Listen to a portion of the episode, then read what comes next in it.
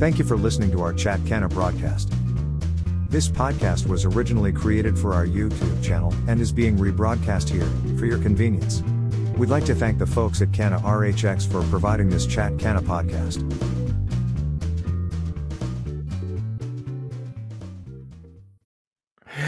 And good morning, everyone. It is the 23 of November.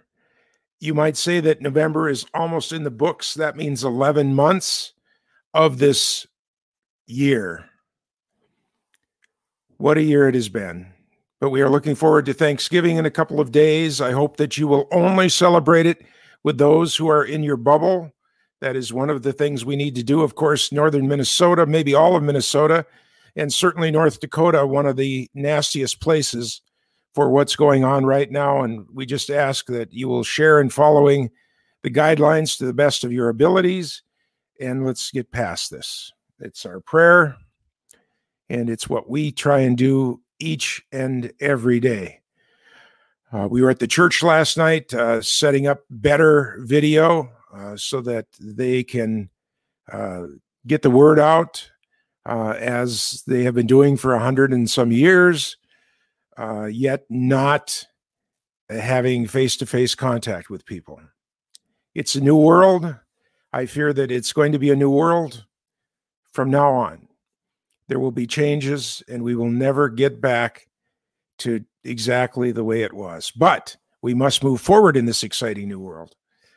And uh, that's how it is. So, today, exciting.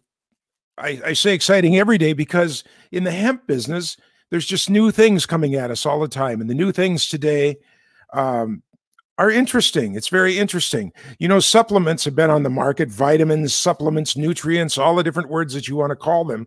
And they are very, very much unregulated. And I don't know if that's uh, a good thing or a bad thing. And I have a little training to do here.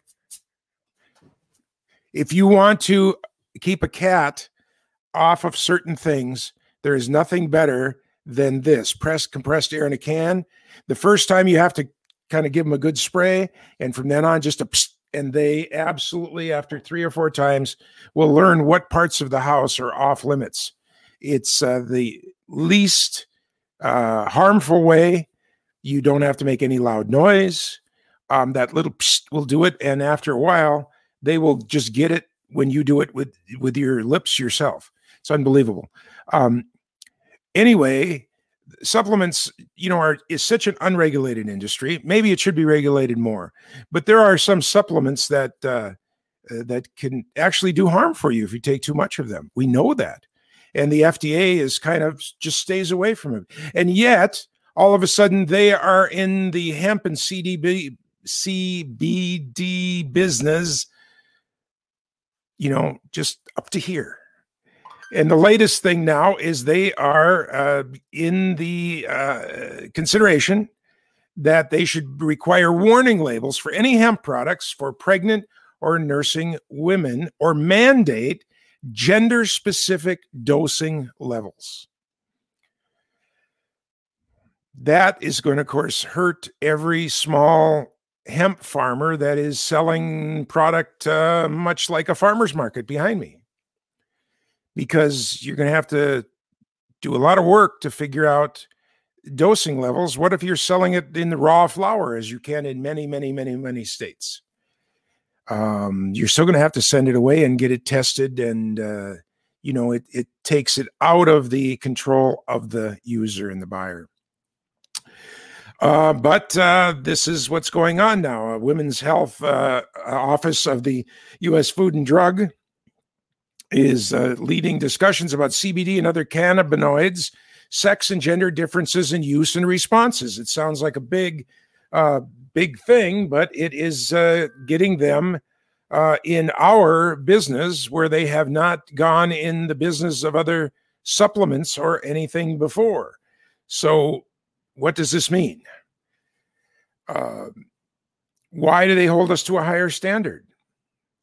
Uh, I'm all for fair and across the board treatment. Don't misunderstand. I don't think we should get a free pass. But years and years and years have gone by when there's some things on the shelf that are actually, in my opinion, downright dangerous. Um, we know that if you you know, drink hemp oil. Uh, let me explain CBD oil. If you drank pure CBD oil, um, you don't want to do that. That can hurt you over time. But you know that that the equivalent of that would be taking bottles and bottles and bottles of pills every day for days and days. Nobody drinks pure CBD oil, just like nobody drinks Everclear. It's available on the shelf in North Dakota. It's not available in Minnesota. It's 198 proof alcohol. Um, I cook with it. And uh, because of that, I have tasted it. I've put a drop on my finger and put it in my tongue, and it's, it's, uh, you know, anybody that can do that's got a problem uh, because it's just the harshest thing you can possibly imagine. So, what's happening here? Why is the FDA deciding that all of a sudden hemp needs to be gone after? Well, it's just like they decided to get in the business about uh, levels of THC and and uh, um, uh, T- CBD in a product. It's like uh, you know the DEA got in our business, even though the federal government made it legal, and all of a sudden every agency seems to want to get their fingers in here. And the question is why? Well, of course, power and control. Some of the agencies are sitting there, and it's sort of like they don't have anything else better to do, and they can assert power in this area, and that means they can get more money when it's time to get their budgets. Every agency does it. It's their job to do that. Um, you might argue that the Defense Department does that. Nothing like a little war somewhere off in a far corner to, you know, get some more money when you go to the Senate and the House to plead your case. And so we we do understand that that's how these things come about sometimes. But you know, in this particular case, um, we would vote for the fact that the regulation uh, should be uh, carried out, uh, perhaps in a nicer way, and uh, uh, you know, to move the industry forward in so many ways that it would be not only uh, a blessing to the, the industry but to consumers you know, let's get all these other things going. Let's get hemp flour going. Let's get blue jeans and cloth material going. Let's get paper going. Let's make all these things happen with all this money rather than trying to regulate something that probably just doesn't need that much regulation. And so that is what we are talking about today on our quick little Mondays and Wednesdays version of Chat Canna called Have You Heard?